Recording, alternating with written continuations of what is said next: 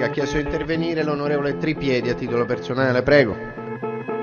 Grazie Presidente, Ehm, breve e circonciso, ma secondo voi perché Confindustria Coinciso, preme... quella è un'altra cosa.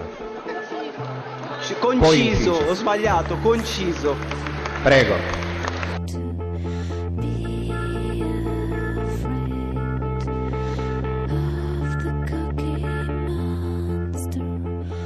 La parola della settimana è concisione. Scriveva mercoledì scorso Massimo Gramellini nella sua rubrica sulla prima pagina della stampa.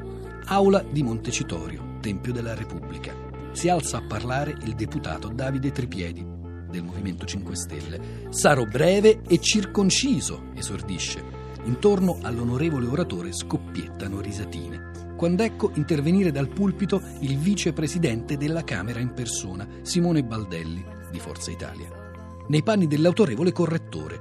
Coinciso, sogghigna, saccente. Circonciso è un'altra cosa. Se è per questo, aggiunge Gramellini, anche coinciso, perché è il participio passato del verbo coincidere. Il suo errore, aggiunge Gramellini riferendosi a Baldelli, è più fastidioso perché intendeva correggerne un altro, all'aggravante della presunzione. Ma, conclude, sarebbe ipocrita continuare a scandalizzarsi per l'ignoranza dei nuovi politici, perfettamente in linea con il livello medio della popolazione.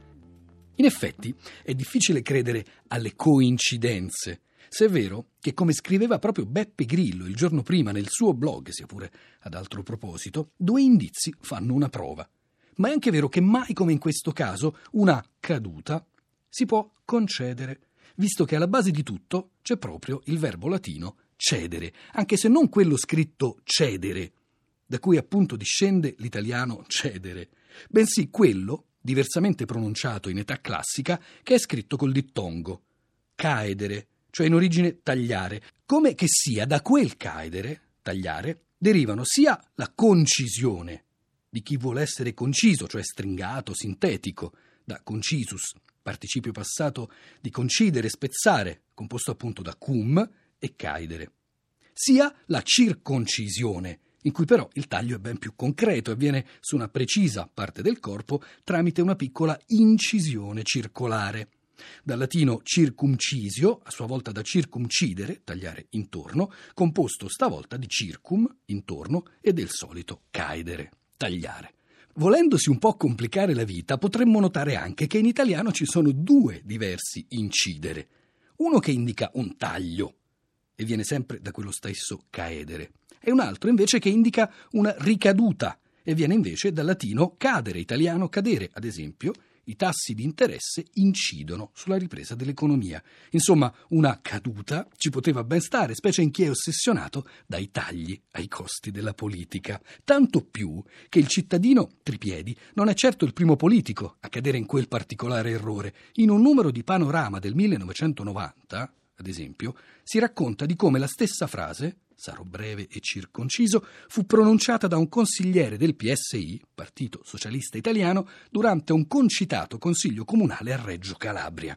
Forse entrambi volevano dire altro, volevano dire circostanziato, o forse volevano preludere a un discorso circoscritto, magari privo di inutili circonlocuzioni, viste le particolari circostanze. Ma appunto, quello che è di troppo è il circo, che con la politica non dovrebbe poi avere troppo a che fare. Scrive il vocabolario Treccani alla voce concisione.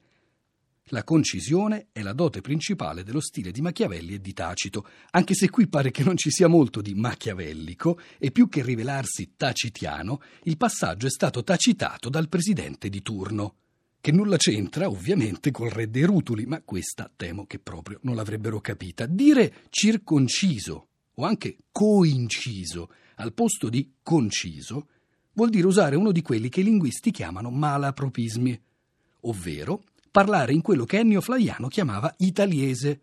Alcuni esempi dal suo Prontuario di Italiese del 1967. Saluti dalle pernici del Monte Bianco. Si sono tutti alcolizzati contro di me. In quanto a idee politiche, io e lei siamo agli antilopi. Le zucchine mi piacciono trafelate, ma questo lo discuteremo in separata sedia.